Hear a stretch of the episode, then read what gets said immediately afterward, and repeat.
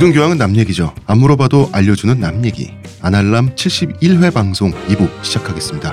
문화평론가 이동규 대표님. 안녕하세요.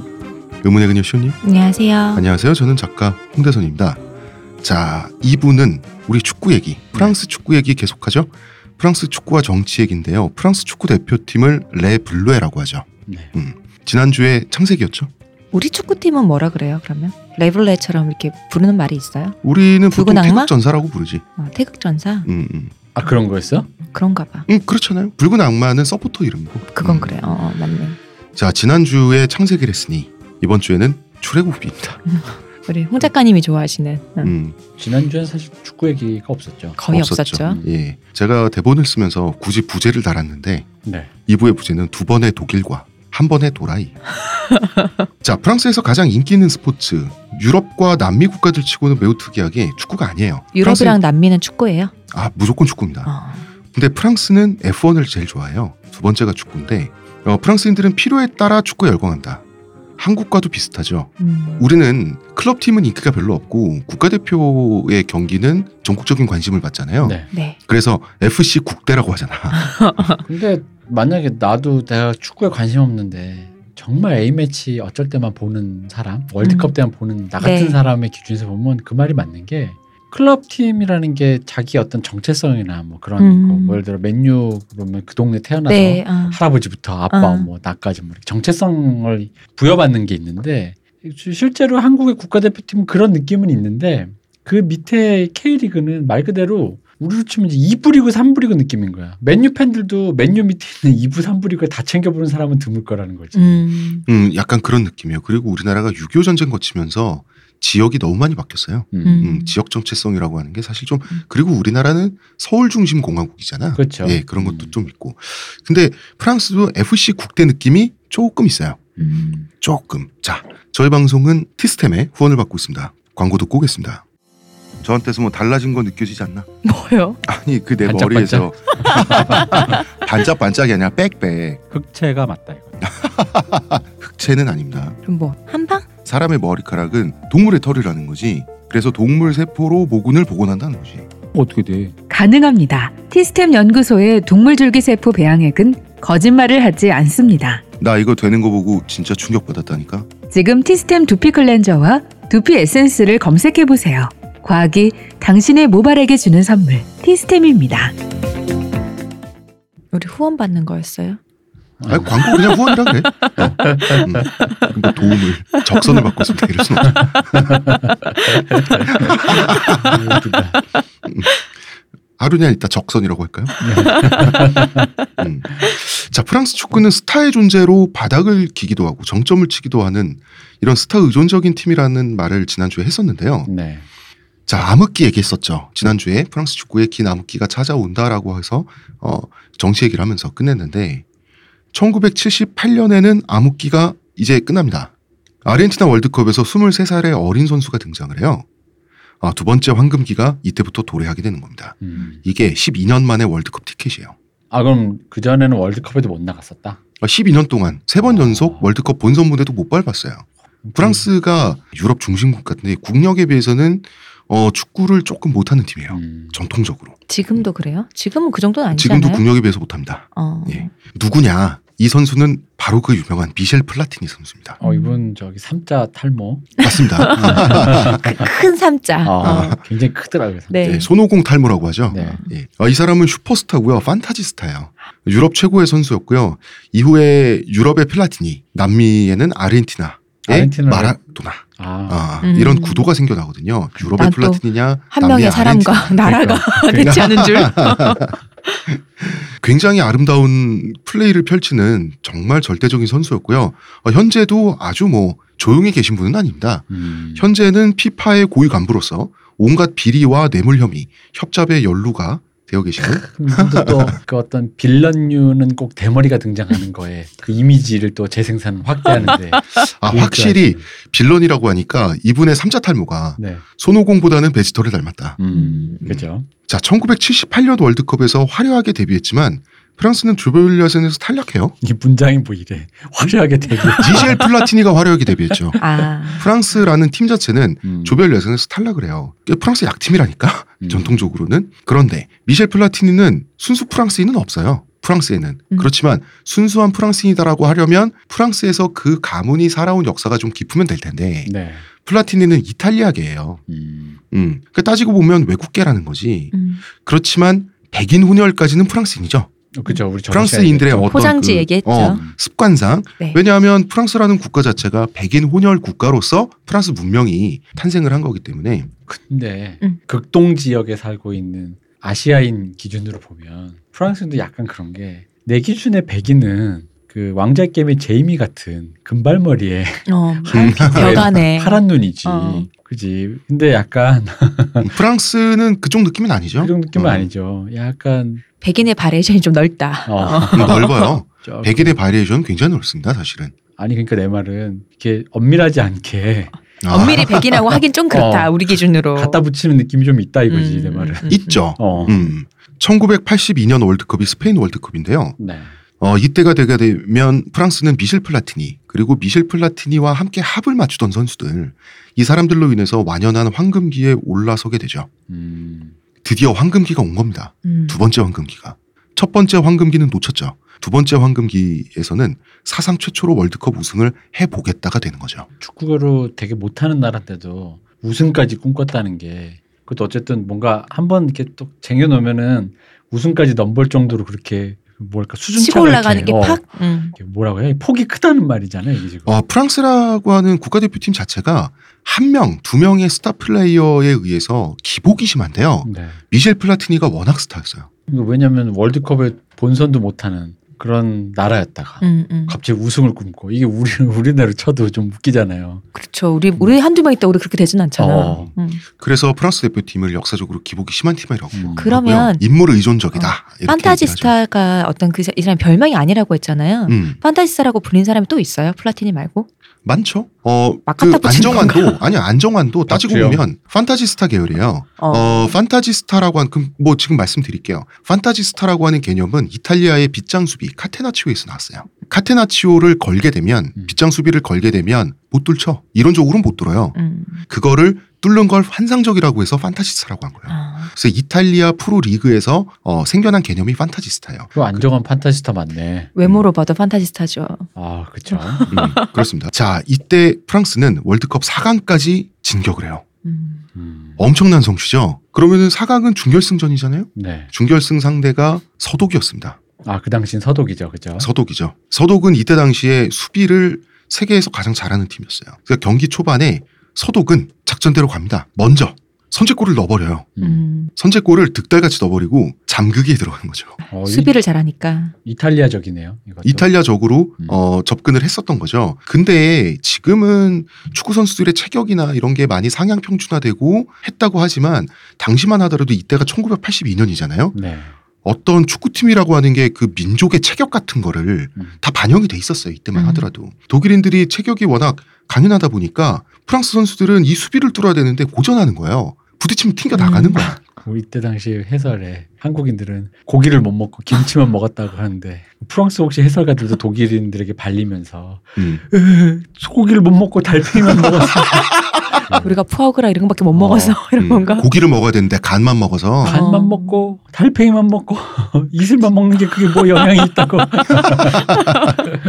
고전하니까 프랑스 선수 중에 한 명은 로슈토라는 선수가 십자가를 맸어요. 네. 음. 애초에 득점이 아니라 속임수를 위해서 페널티 에어리어로 들어간 거예요. 아 이게 그 헐리우드 액션. 네. 음. 그리고는 기가 막히게 넘어지면서 페널티킥을 얻어낸 거죠. 어. 음. 그뭐 사상 최초의 결승행이 눈앞에 있는데 이런 짓쯤이야. 아, 할수 있는 건 거죠. 할수 있죠. 음, 할수 있는 건 맞아. 다 해야지. 어. 그래서 페널티킥은 플라티니가 찼어요. 네. 어.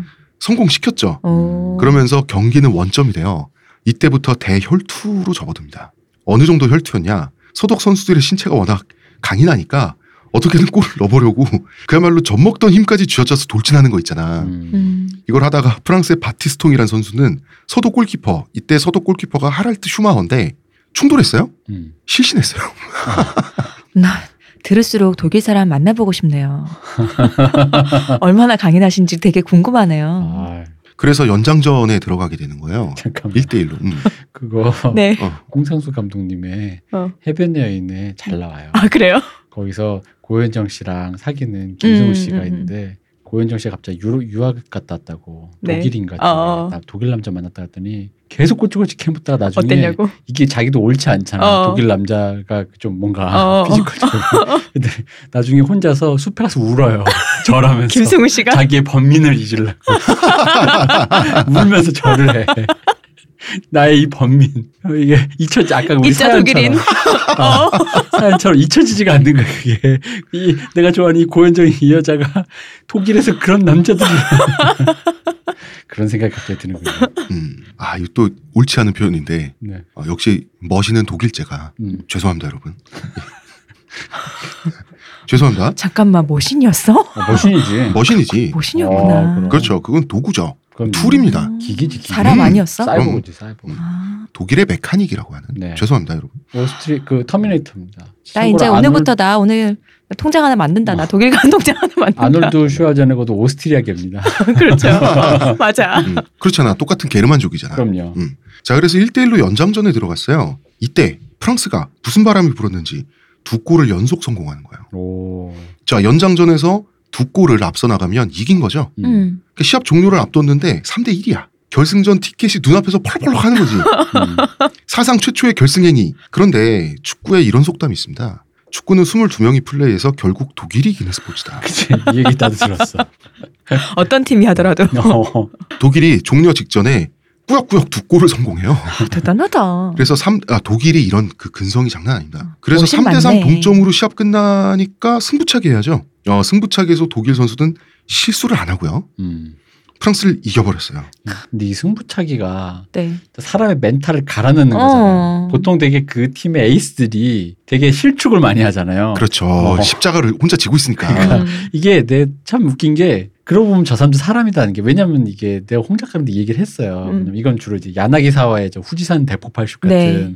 골문 앞에서 각을 만들어서 아, 일본 일본 시키는 아, 지금 대표님께서 말씀하시는 것은 일본 대표팀 특유의 예 그 골 결정력 부재. 그죠 각이 없어 이건 건들기만 해도 골인데 어떻게든 각을 만들어서 위로- 노골을 위로 만들어 버리는 근데 이게 그러니까 일종의 그 책임을 지는 네. 여기서 잘못되면 어떻게 되지라는 그 책임에 도는 그 스트레스와 압박이라고 음. 느꼈는데 아니 이게 사실 저 같은 사람이 라면 그럴 수 있어요 군대에서 축구하다가 너희 개 이러면서 음, 음. 근데 그 모든 경쟁을 뚫고 거기까지 온 국대 레벨의 사람 사람들마저도 뭐 방금 일본 얘기도 했지만 음, 승부차기 이 그 상황에서 물론 압박이 엄청나지만 음, 음, 그래도 그 정도 레벨의 사람마저도 그렇게 짓눌리는 압박이라는 거는 음.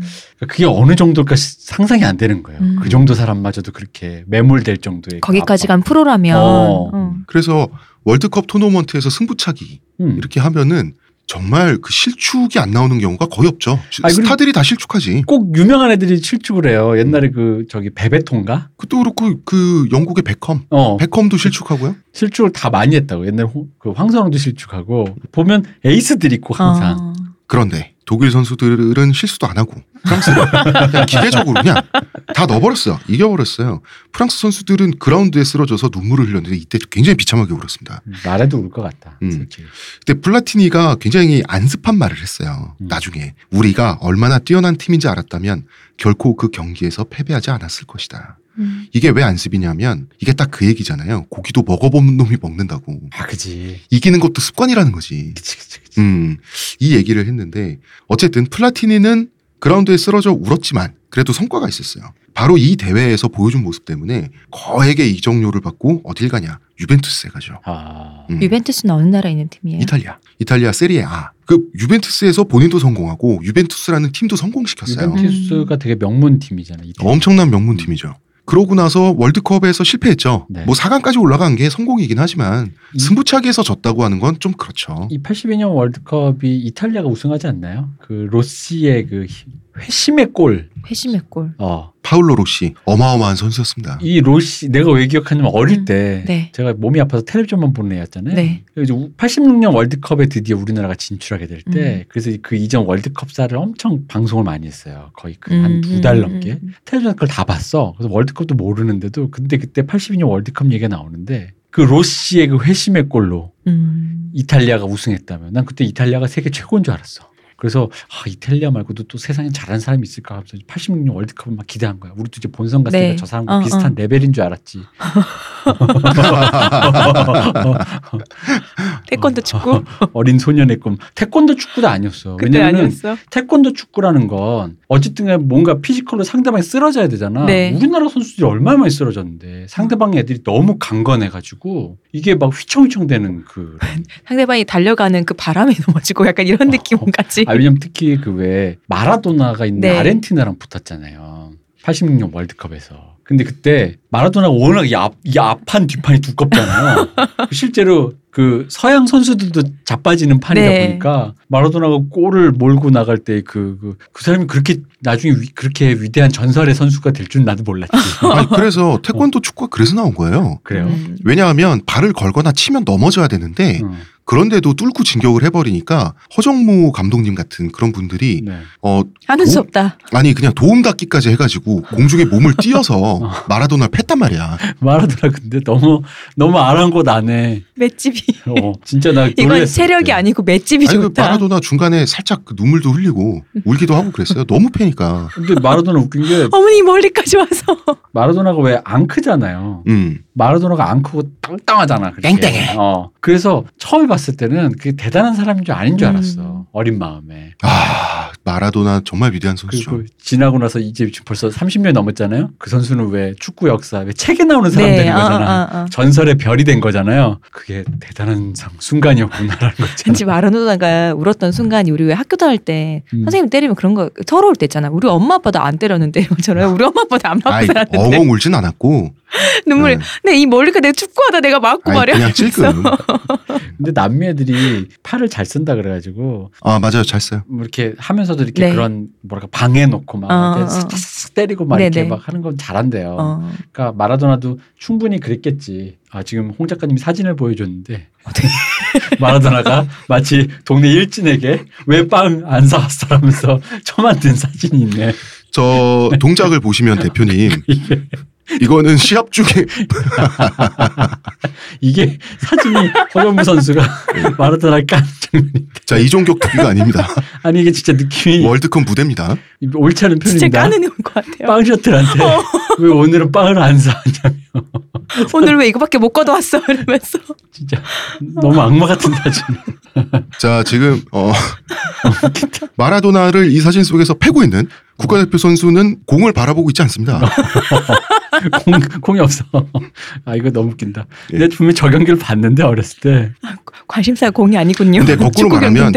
이렇게 맞으면서도 결정적인 플레이를 펼친 마라도나 그만큼 대단한 거예요. 아니, 마라도나가 그냥 툭 들어가더라니까 사람을. 와. 자 지금 대표님께서 말씀하신 얘기가 1986년 멕시코 월드컵이거든요. 네 맞습니다. 자, 요 얘기를 하기 전에 잠깐 유로 대회. 아 사이에 있죠 원래. 네. 음. 2년 칭하로 있잖아요. 네. 1984년 유로 대회에서 프랑스 우승해요. 음. 음. 그러니까 바로 이거죠. 우리가 그렇게 대단한 팀인 줄 알았다면 음. 음. 우리도 이겼을 건데 음. 그 한을 가지고 우승하는 거예요. 음. 그리고 이 한을 가지고 자 우승을 했으니까 근데 월드컵 우승하고 유로 우승이 수준 차이는 별로 안 나지만 상징성이 그래도. 너무 크게 차이가 나니까 음. 이 기세를 몰아서 1986년엔 반드시 우승하겠다. 음. 이 프랑스는 완전히 도끼를 품고 1986년 월드컵에 가게 되는 거죠. 네. 이때 실제로 프랑스가 유럽의 황제라고 불렸어요. 세계 최고의 팀에 근접해 있었거든요. 자, 16강 돌파하고요. 브라질하고 8강전을 하게 됩니다. 음. 어, 이때 과달라하라였어요, 지역이. 어, 유럽의 신생 황제, 그리고 브라질은 남미의 황제죠. 어. 그래서 그 대륙의 황제끼리 붙은 대결이라고 전 세계적인 관심이 어마어마했습니다. 문제는 이날 경기장 온도가 말이죠. 화씨가 아니라 섭씨 45도였어요. 야. 짱이다. 예. 어마어마한데요. 네. 서 있지도 못할. 음, 아, 뜨거워서 그거. 어. 섭씨 45도. 거기다가 그 대지가 되게 높지 않았나요? 맞아요. 그죠? 음. 이게 약간 고지가. 높았어요 또. 음. 어. 아, 멕시코가 고지대가 많아요. 네. 그늘에 앉아 있지도 못할 날씨인데 어. 이 정도면. 자, 한 골씩 주고받으면서 전반전을 마치고 나서 후반전이 시작되니까 이미 탈진 상태예요. 음. 섭씨 45도에 말이 됩니까? 음. 이 주심의 등 뒤로 그 같은 편에서 네. 계속 물병을 던지는 거야. 음. 어, 물 마시라고. 음, 수분 보충을 계속하라고. 그러니까 물병을 계속 갈아가면서 뛰었어 선수들이. 그러다가 후반전에 결정적인 기회가 와요. 플라티니가 정말 그림 같은 스루 패스로 자기 동료한테 완벽한 득점 기회를 줬단 말이야. 음. 네.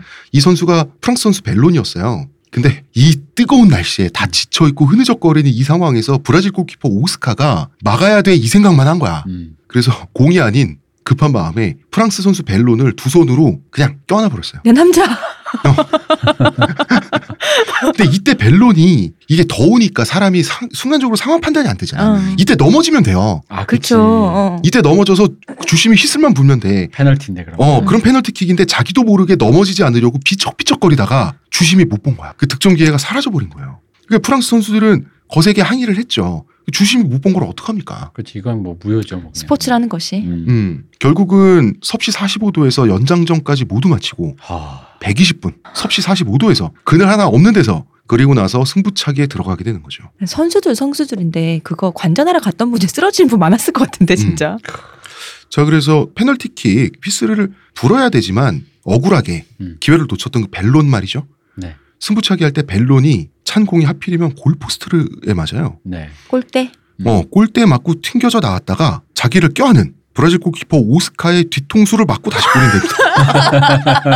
소림 축구야 이게 이거. 무슨 인간 인간보 같은 말도 안 되는 이상한 자, 결국 브라질은 이것 때문에 진 겁니다. 진짜 소리 축구다. 자, 이제 그 다음에 미셸 플라티니가 걸어 나옵니다. 어. 음. 승부차기에서 말이죠. 네. 이 위대한 대선수가 홈런볼 쳤어요. 그 이런다니까. 홈런볼 치는 거 뭐라 그래요? 그러니까 윙 날아가서 어, 홈런볼 위로 그래요? 그냥. 음. 슝 날아가는 음. 거 골대 위로. 골대 위로 이제 큰 각도로 관중석으로 날려보내는 걸 홈런볼이라고 어. 하죠. 축구에서. 이탈슛 뭐라고. 후지산 대폭발슛.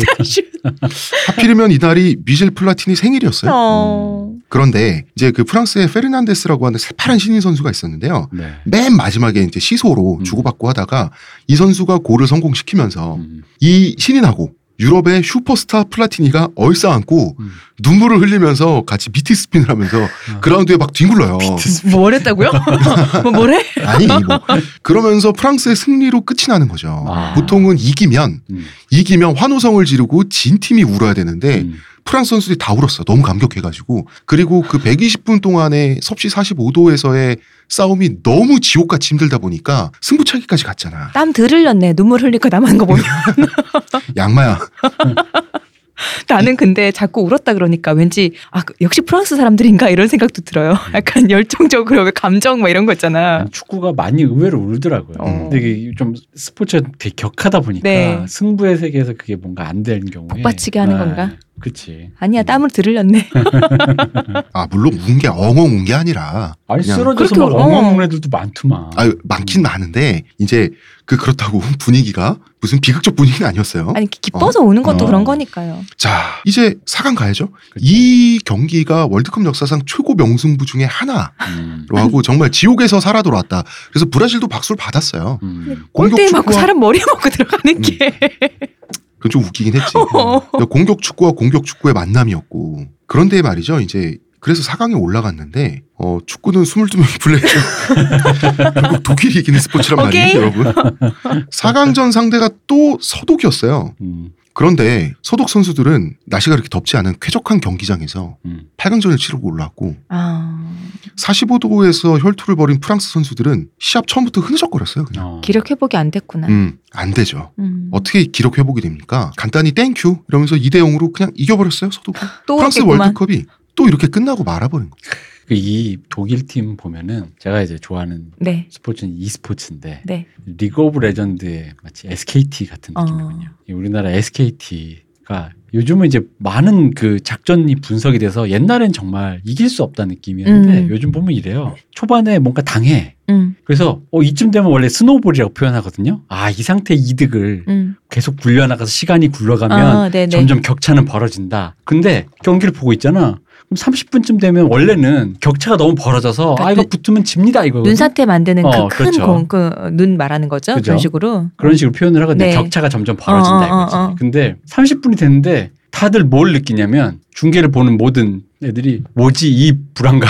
왜 격차가 더 안 벌어지지? 왠지. 격차가 크게 안 벌어지고는 있는 이 어. 느낌. 이상하다. 이상하다. 그리고 이겨. 어. 그러니까 뭔가 결국은. 뭔가 이 도전자들이 항상 멱살까지 잡는 법까지 이제 알았어. 음, 음, 음, 애를 음. 두들겨 패. 음. 얘가 분명히 맞고 있는데 왜 그 권투 선수 중에 왜 가드가 좋은 사람은 맞는 것 같으면서 다 이렇게 안 맞는 거잖아요. 이렇게 아. 중요 부인 다 안 맞는 느낌으로 음. 뭔가 하다가 마지막에 너 이상하다. 나 힘든데 때리느라. 어쨌든 주먹을 한 번만 뻗게만 되면 하고 죽는 거 있잖아. 어. 딱 이렇게 주먹을 뻗으면 저 이번 여름 썸머리그도 보고 있는데 항상 경기 양식이 그런 거예요. 그래서 아까 그 말이 와, 마음에 와닿는 게 이기는 법을 안다라는 게 음. 음. 고기도 먹어본 놈이 먹는 거죠. 어, SKT가 롤드컵이라는 세계적인 거기서 네. 계속 우승을 하다 보니까 뭔가 그 거의 비슷한 레벨인데도 불구하고 결국 그 아주 작은 차이로 이긴단 말이지. 음. 그러니까 승리도 습관이야. 어 마지막엔 꼭 이겨. 신기하다. 어 그런 느낌이에요 지금. 자 이렇게 독일에게 네. 후드려 맞으면서 프랑스는 결국 월드컵 우승을 하지 못한 채 프랑스의 황금 2세대는 노쇠하거나 퇴장하게 되는 거예요. 잠깐 내가 이 얘기할 수 있을 것 같아. 음. 축구는 영국의 눈탱이를 친 프랑스가 결국 독일에게 지는 일. 그렇습니까? 어, 그런 거 같아. 영국과 프랑스와 독일의 아, 뭐 유럽에서는 그러니까 어, 영국이 독일한테 잘해줘야겠는데요. 그러니까요. 자 그 다음에 프랑스 언제 그러냐는 듯이 다시 약팀으로 전락을 해요. 네. 이팀 되게 재밌는 팀이야 진짜. 음. 그 약소국들한테 막 지거든요. 우와 우리도 강대국 프랑스를 꺾었다 이런 기쁨을 제공하는 네, 그런 팀이 되었습니다. 음. 셔틀이 되셨군요. 그러다가 이제 두 번의 독일이 지나가고 자 에릭 칸토나라고 아십니까 대표님? 아, 이거 저도 이 대본을 보고 이분 난 배우로 알았거든요. 음. 음, 배우로서 괜찮은 편이죠. 필모가 되게 화려하던데요. 네. 이 사람이 배우예요, 배우. 어, 어. 주연으로 영화도 많이 그치. 찍으셨고. 이자벨 아전이랑 주조연으로 찍은 영화도 있다니까. 음. 음, 영화를 찍으면 주연 여배우와 반드시 잔다라고 하는 소문이 음. 돌고 있는 분이죠. 지금까지 한 번도 실패한 적 없다라고 하는 소문이 돌고 있는 분입니다. 자, 2.5세대. 이 사람 생긴 것도 무섭게 생겼어. 왜 2.5세대냐면 빛나려다 만 세대예요. 음. 음. 정말 이 세대도 그 에릭 칸토나가 딱 주축인데 에릭 칸토나 별명이 king입니다. king. king. king 에릭 칸토나. 이 사람도 이탈리아계 이민자 집안 후손이에요. 음. 원래 또 이제 하층민 집안, 그 노동자 집안이에요. 석공 집안입니다. 음. 어, 원래 우리 표현으로 하면 장사 집안에 석수쟁이. 그러니까 이분의 몸 자체가 장사 몸이에요. 그러니까 장사가 나오는 집안이 그 축구 선수보다는 럭비 선수에 가까운 음. 어. 몸을 갖고 있는데 사람이 이끈 2.5세대가 업적이 없어요. 음. 음. 근데 뭔가 암흑기는 암흑기인데 이게 이제 90년대 초의 암흑기거든요. 네. 암흑기는 암흑기인데 뭔가 플레이는 멋있는 아련한 암흑기로 프랑스 축구 팬들한테 남아 있다고. 음. 칸토나는 진짜 무섭게 생겼어요. 생각도 무섭게 생기고 성격도 무서워. 체격도 크잖아. 음. 털복숭이야. 그런데 플레이가 너무 우아하고 판타지가 넘쳐요. 그리고 성격도 워낙 압도적이라 가지고 팀을 휘어잡는 게 어마무시했습니다. 자, 이 사람이 카리스마가 있었던 건가요? 카리스마 카리스마가 있는 정도가 이 사람이 카리스마예요 그냥. 근데 그 네. 카리스마가 음. 별로 뭐그 카리스마의 어떤 교양과 나오는 거 지성은 아니야? 없는데 예. 그왜 이런 느낌 있잖아요. 사나이와 상남자와 무레배와 불한당은 한 끗 차이잖아. 나 좀 김도한 느낌도 나고. 음, 그게 다 있는 남자다. 그죠? 자 어떤 사람인지 구구절절 설명할 필요가 없어서 그냥 다 갖고 왔어요. 사건만 중요한 사건. 사건을. 음, 1987년에 팀 동료를 구타해서 벌금을 납부했고요. 이 구타한 이유가 뭐 자기 가방 놓는 자리에 서 있었다던가 뭐 이런 거였어요. 음. 훈련장이 넓을 텐데 그런 것도 있었던 거예요. 가방 내 가방 좀 달라고. 그랬더니 때렸다고. 음, 내가, 그런 내가 네 가방. 내가 네 가방 네. 갖다 줄 사람이냐고. 음. 1989년에 공을 관중석에 차버렸어요. 그리고 유니폼을 벗어서 심판 얼굴에 던져버렸어요. 음. 어, 무기한 출장 정지를 받았고요. 이게 유니폼 주는 거는 서로 교환하자는 얘기 아닌가요? 음. 심판이랑. 어, 주는 것과 던지는 건 다르죠. 1990년에 팀 동료한테 축구화를 던지고 열흘간 출장 정지를 받았고요. 아, 아직까지는 멋있는 건 없고 네. 무뢰배. 무뢰배만 있는데 지금은 1991년 심판한테 공을 던지고 세 경기 출장 정지 받았습니다. 해마다 꼼꼼히 이렇게. 음. 1992년 EPL 리즈 유나이티드로 이적을 하죠. 네. 음. EPL은 잉글리시 프리미어리그 이적해서 팀을 우승시켰어요. 음. 대단한 선수였던 거죠. 그리고 나서 1993년에 맨체스터 유나이티드로 이적을 하게 되는 거죠. 드디어. 그리고 이 사람을 데리고 오면서 네. 에릭 칸토나를 데리고 오면서 그 바로 그해 26년 만에 맨유가 리그를 제패하거든요. 이후에 총 다섯 번 리그 우승을 이 사람이 이끌게 되는 거예요. 이 사람 그래서 맨체스터 유나이티드의 king인 거죠. 음. 농담처럼 그런 얘기 있다면서요. 영국인이 유일하게 사랑한 프랑스인. 어, 그런 말도 칸토나. 있습니다. 어. 음. 그런데 이 해에 친정팀인 리즈 유나이티드와의 시합에서 네. 그죠? 이적했잖아. 음. 네. 그 리즈의 훌리건이 배신자라고 관중석에서 욕을 한 거야. 음. 이 사람 얼굴에 침 뱉었어요. 음. 그래서 벌금 1000파운드를 납부했고요. 같은 해 이제 유파컵, 어, 유파 챔피언스 리그를 이때는 유파컵이라고 불렀는데 네. 터키의 명문팀이죠. 갈라타사라이. 음. 예, 어, 이 팀하고 시합하는데 심판한테 욕을 하고 4경기 연속 출장 정지를 먹었습니다. 이게 신기한 게요. 계속 뭐 며칠 아니면 몇 경기 이렇게 출장 정지를 먹는데도 불구하고 엄청난 스타로 남았다는 게 진짜 신기하다. 어, 정말 잘했나 봐. 음. 물론이죠. 그죠? 1994년에는 스윈던 타운이라는 팀하고 경기를 했는데요. 이 팀의 선수를 두들겨 팼습니다. 싸움이 아니라 거의 그냥 혼자 짓밟은 수준으로 싸움도 어마 엄청 잘하거든요, 이 사람. 음. 다섯 경기 출장 정지. 아니, 이 사람 보면은 어깨가 떡 벌어져 가지고 표정이 되게 좀그 주먹 좀 꽤나 쓰게 생기셨어요. 음. 그렇죠. 그 맨체스터가 사실은 공업지대죠. 네. 그리고 오래된 공업지대고 낙후한 공업지대예요. 그리고 네. 거기 이제 그 오래된 공장들이 있고 노동자 거주지가 있죠. 음. 주하층민들이 사는 우리나라로 치면 구로공단 정도예요. 음. 느낌이. 그러니까 이 맨체스터 유나이티드 팬들은 원래도 훌리건으로 유명한 동네였단 말이야. 네. 훌리건은 뭡니까? 패싸움하는 사람들이죠. 이 사람들이 보기에 에릭 칸토나는 히어로다. 축구를 매개로 패싸움을 한 사람들인 거죠. 에릭 칸토나를 이 사람들이 킹이라고 부르면서 굉장히 흠모했는데 아, 홀리건들에게 킹이라고 불렀군요. 어느 정도로 흠모했냐면 당시에 이제 맨유 훌리건들 말이죠. 네. 일부러 칸토나가 지나가면 집적거리는 거예요. 집적거린 다음에 따귀를 맞거나 아, 칸토나가 얼굴에 침을 뱉어주면 영광이라고 좋아했어요. 이거 사생 팬들이 하는 거 아니에요? 아, 이거 웃기다. 어, 오빠들한테 욕 먹는 거 좋아하는 거. 야 이거 칸토나한테 맞은 자국이야 이러면서 멋진 걸 역시 주먹이 세더군. 무신되지 왜 경력으로 얼굴에? 그러다가 맨체스터 유나이티드 팬들의 영원한 별로 빛나게 되는 네. 사건이 일어나게 됩니다. 이때가 94, 95 시즌이었어요. 크리스털 팰리스라고 아시죠? 그게 뭡니까? 아, 모르는데. EPL 팀 중에 하나입니다. 아, 그래요? 음, 원정 경기에서 크리스탈 팰리스 한 팬이 관중석에서 칸토나를 조롱했어요. 음, 아, 근데 이거는 날이면 날마다 일어나는 일이죠. 그쵸. 어. 음. 축구장에서 자기를 욕하는 걸 듣고 에릭 칸토나는 관중이 있는 곳으로 전력 질주해요. 전력 질주를 하고 속도를 줄이지 않고 네. 관성을 실어서 그대로 몸을 날려서 쿵푸킥을 날려버립니다. 음. 경기 중에 예, 어, 그 2단 옆차기. 2단 옆차기. 그리고는 주먹으로 두들겨 패버린 거예요. 그 방송 됐겠는데. 방송 됐죠. 어, 이게 세계 축구계의 쇼크고 맨체스터 유나이티드는 센세이션이죠. 음. 이게 연일 전 세계 TV에 방송됐다고. 음. 특히 이제 미국에서 그 CBS 이런 데서 방송이 돼가지고 미국인들이 아 축구는 유럽의 야만적인 스포츠라고 하는 인식이 이때 더 크게 강해졌다 그래요. 아, 그렇죠. 근데 이제 야구를 많이 보는 미국인 뭐 물론 미식축구도 하지만 음. 야구를 야구라는 게 굉장히 그 어떤 룰에. 룰, 로 포장되어 있는 되게 정제된 운동이잖아요. 야- 이런 야생을. 그죠. 라 야구를 보던 눈으로 만약 이런 사태를 보고 원래 그 과열된 그 여- 음, 유럽의 음. 축구 열기를 보면 좀 그렇게 느껴지겠죠. 이때 훌리건도 엄청 심했었지 않나요? 그런 기사기 엄청 내내 심했죠. 났었잖아요. 경기만 이- 끝나면 지들끼리 패싸움하고. 음, 이 모습을 보고 맨체스터 유나이티드 훌리건들에게는 영원히 모시겠습니다. 음, 형님 영원히 모시겠습니다. 그러고 나서 이 사람이 은퇴한 뒤에도 어떤 문화가 생겼냐 하면 맨체스터 유나이티드가 크리스털 팰리스하고 원정 경기를 하게 되면 네. 원정 응원을 가잖아요. 에릭 칸토나 얼굴을 인쇄한 가면을 쓰고 관중석에 앉아 있는 그런 문화가 생겨났어요. 뭐- 못됐다. 왜 귀엽네. 못됐다 근데 진짜. 엿 먹으라 이거지. 어. 아니 왜 이 정도는 재밌잖아. 그래 뭐. 어. 근데 그게 당연히 패싸움을 유발하죠. 훌리건들 사이에. 음. 그래서 지금은 FA에 의해서 강력하게 금지된 상태고요. 음. 가면 검사 합니다. 아 음. 그래요? 맨유가 크리스털 팰리스하고 원정 경기를 하게 되면 우리 야구장 들어갈 때 소주 검사하는 예, 것처럼. 소지품 검사, 가면 검사합니다. 아니 이게 약간 직구준 농담 수준에서 재미로 할 수 있는 건데 거기로 안 끝나고. 그걸로 안 끝나고 패싸움이. 패싸움을 한다고 하니 재밌는 일마저도 못 하게 된 거잖아요, 이거. 어릴 때 그 기억나요? 그런 기사 같은 데서 뉴스에서 나왔을 때 이 영국 홀리건들이 너무 이제 행패가 심해갖고 되게 강력하게 단속을 한다 막 이랬었거든요. 경기만 끝나면 내 싸우고 누구 죽고 막 다치고 이러니까. 음, 그래서 영국 훌리건들은 원정을 가면서 사나워져요. 음. 이상한 개척정신 비슷한 게 있어요.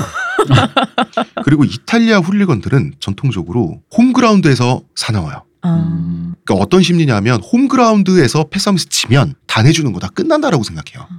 우리 집을 안 된다. 어, 안방을 털리면 끝난다라고 생각해요. 음. 그래서 어떤 짓도 해요. 홈그라운드 내에서. 홈에서 지지 않기 위해서 패싸움 얘기하는 겁니다. 어. 거꾸로 원정을 가게 되면 굉장히 겁을 먹습니다. 이탈리아. 음. 그러면은 진짜 그러면은 맨 그 영국 사람들이 이탈리아 가서 한다면 그때가 정말 지옥도가 펼쳐지겠네요. 그때가 지옥도가 펼쳐지고 펼쳐졌고요. 어. 사람도 많이 죽었고요. 이 얘기는 나중에 기회 있을 때 네. 이렇게 하겠습니다. 프랑스 얘기니까 뭐 할 얘기는 아닌데. 네. 그 이렇게 훌리건이 창궐했던 시기가 이게 대처 시기가랑 겹치지 않나요? 중산층의 몰락과 겹치죠. 그죠? 음, 예. 음, 음. 다시 프랑스로 음. 돌아와서 프랑스로 돌아와서 어쨌든 에릭 칸토나는 프랑스인이므로 네 어, 에릭 칸토나 지금도 축구계 인사들은 이 사람 피해 다녀요. 나도 또 피해 다닐 것 같아. 예, 별로 안 좋은 취급을 받는데 에릭 칸토나가 이런 말을 했습니다. 세상에서는 특별한 인간을 괴짜라고 부르고 있다. 나는 그렇게 불리는 것을 자랑으로 여긴다. 음. 한마디로 내 맘대로 살겠다. 음, 내가 짱이다. 약간 이런 태도죠. 근데 또 짱이야. 축구 실력도 짱이고, 연기도 잘하고. 음, 그리고 일진이야. 싸움도 짱이고. 자, 저희 방송은 평산네이처 하루니아의 적선을 받고 있습니다. 광고 듣고 오겠습니다. 하루의 건강을 위해 자 아로니아 농축액을 물에 섞어 마시는 것도 귀찮다고 그런 당신을 위한 평산네이처의 새로운 야심작 하루니아 하루에 한 포 알약으로 섭취하는 아로니아 농축액입니다. 이제 건강과 함께 간편함도 챙기세요. 국내 최대 함량, 최다 판매를 자랑하는 평산네이처가 만들었습니다. 전 편한 게 제일 좋아요 하루니아 에릭 칸토나는 1997년에 이때 불과 31살이었거든요. 네. 이때 갑자기 은퇴합니다. 음, 이 얘기는 천천히 하게 되겠지만 일단은 3세대에게 자 프랑스 황금 3세대를 말하는 겁니다. 자리를 내주게 되는 거죠. 여기서 3세대라는 게 우리가 알고 있는 바로 그 세대를 얘기하는 거죠. 지단, 앙리 뭐. 바로 그렇습니다. 음. 예. 한마디로 프랑스 대표팀에서 밀려나니까 열이 받은 거예요. 내가 누군데? 2.5세대니까. 근데 사실 실력상으로는 밀려날 사람이 아닌 건 맞아. 아직 나이도 창창한데. 근데 축구 선수한테 월드컵 무대 굉장히 중요하거든요. 그죠? 근데 에릭 칸토나 성격에 자긴 전성기인데 자기가 밀려나니까 어 그래? 그러면은 구질구질하게 월드컵 대표팀에도 발탁을 못 받으면서 어떻게 구질구질하게 그라운드에서 뛰나 남자가 바로 은퇴하는 거지. 형님. 자, 저는 때리지 마세요. 자 이게 어떻게 된 건지는 나중에 천천히 이번 주에 얘기를 하고요. 아무튼 에릭 칸토나 이 사람 이런 말 했어요. 여러분 저는 축구에 대한 모든 정열을 잃어버렸습니다. 지금까지 감사했습니다. 라는 말로 은퇴 선언을 했어요. 그리고 beach football로 전향을 하거든요. beach football? 자 이게 브라질에서 생겨난 놀이인데 브라질은 어, 브라질 도시는 해변 도시가 많아요. 네. 그래서 어, 미래의 축구 선수를 꿈꾸는 어린 아이들이 축구를 어디서 하냐? 음. 브라질의 골목은 굉장히 복잡하고 혼잡하죠. 네. 언덕도 많고 네. 거기 축구하기가 어렵잖아. 네. 해변에서 축구를 많이 하게 되거든요. 모래사장 위에서. 그래서 브라질 선수들의 전통적인 압도적인 개인기 있죠. 음. 그 개인기라고 하는 것은 사실 상대가 어, 사람이라면 당연히 이렇게 움직이겠다라고 하는 인체적인 스포츠 역학에서 나오는 규칙적인 동작 있죠. 네. 네. 이거를 역행하고 배신하는 동작이에요. 잔디밭 위에서 뛰었으면은 이런 게 나와야 되는데 모래밭 위에서 그래서 그런 건가요? 아 발목이 단련돼서 그래요. 아, 아니 근데 우리 옛날에 유소년 축구 한다면서 네. 잔디구장이 없어서 애들이 뭔가 이렇게 안 올라온다 그랬는데 아예, 잔디고 뭐고 모래요. 더 심한데 모래인데. 모래사장 위에서 아. 모래는 안 다치잖아. 아. 음, 그런 게 있는데 어, 그러다가 모래를 깔아주면 되나? 음, 음. 그러다가 브라질 해변에서 생겨난 스포츠가 비치 풋볼이에요. 네. 말 그대로 모래밭 위에서 몇 명이서 하는 거야. 음. 이걸로 전향한 거예요. 음. 그리고 프랑스 비치 풋볼 팀 감독이 또 됐어요. 축구에 대한 정열을 잃어버리셨다면서요? 어, 그래서 해변가 배경으로 예쁜 비키니 모델분들 있죠? 이분들하고 신나게 사진 찍고 다니고 CF 스타 되고 하여튼 뭐 이러고 다녔습니다. 그리고 나서 연기자로 전향을 이 했죠. 사람은 그냥 음. 수컷이야. 그렇네요. 어. 어. 자, 엘리자베스라는 영화에서 여죄수와 사랑에 빠지는 뚱뚱한 교도관 역할을 맡았어요. 네. 이게 무슈드 푸한가 뭐 그랬던 것 음. 같아. 음. 이때 영화 평론가들이 프랑스가 또 그 영화 부심이 막 강한 나라잖아요. 어, 그죠. 영화 평론가들이 제발 하지 마였어요. 처음 음. 반응이. 제발 하지 마. 그런데 뚜껑을 열어보니까 연기를 잘하는 거예요. 그래서 극찬을 또 받게 됩니다. 음. 이런 캐릭터가 연기를 잘할 수 있는 건가요? 대표님? 원래 이남 신경 안 쓰는 사람이야말로. 아 어. 뭐든지 예술 본인의 곤조대로 가는 사람. 그렇죠. 예술 장르라는 게 노래로 치면 말하듯이 하라. 연기도 음. 원래 너의 생활하듯이 하란데 남의 신경을 안 쓰니까 갑자기 카메라 켜졌다고 긴장하거나 음. 뭐 그럴 것도 없고 뭐 카메라 감독이 만약에 촬- 이 감독이 잠깐만요 이러면은 패면 되잖아. 뭔데? 이러면서. 네 이런? 사람은 어, 긴장 안 하니까 앞에 이 여- 교도관으로서 이 여재수랑 사랑에 빠져 그거 내 전공이지 이러면서 하셨겠지. 근데 이 사람 무레배잖아. 어, 그런데 그 무레배면 촬영장에서도 고분고분한 사람은 아니었을 거란 말이에요. 그렇겠죠. 음, 그런데 그 같이 일해본 여배우들한테 음. 그렇게 많은 지지를 받는 이유는 뭘까요? 글쎄요. 근데 원래 어쨌든 이분이 수많은 여성분과 연문을 뭐 네. 했다라는 건 그리고 그게 범죄가 아니라 어. 어쨌든 연문을 풀었다라는 거는 이분이 여성에게 잘해주는 사람이겠지. 음, 적어도 남성에겐 차갑지만 여자에게 여성에겐- 따뜻한. 어, 남성에게도 뜨겁죠. 어. 뜨겁게 패고 남성. 여자는 뜨겁게 살아간다. 어. 음. 아 왜냐면 그러지 않고서는 그 타이슨처럼 그렇죠. 뭔가 사고도 나고 뭔가 있었겠는데 여성분들이 이렇게 좋은 얘기를 해줬다는 건 이분이 그런 면에서는 굉장히 멋진 남자였다는 얘기겠죠. 음, 매력이 있었겠지. 음. 야성의 매력으로 음. 다가갔겠죠. 있을 거야. 지금도 유럽에서 CF 스타예요. 음. 이 사람이 확실히 스타성은 출중해요. 음. 출중하고 정말 상남자에게 눈썹도 진한 송충이 눈썹 있잖아. 어, 맞아. 아이 사람 지금 수염 길렀는데 수염과 코털이 섞여가지고 저게 지금 저거 이거 얼굴 보는데 되게 너무 부담스러운 거야.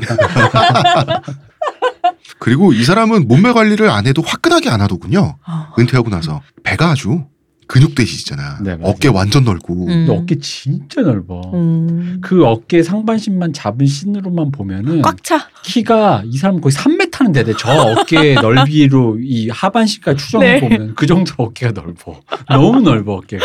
자, 아무튼 이런 선수가 어떻게 대표님에서 대표팀에서 대표님 네. 대표님 일어날 수 있냐는 거죠. 음, 자, 이제 이 얘기는 슬슬 정치적으로 또 변합니다. 음. 자, 청취자 여러분 이번 시리즈가 축구, 정치 왔다 갔다 하죠.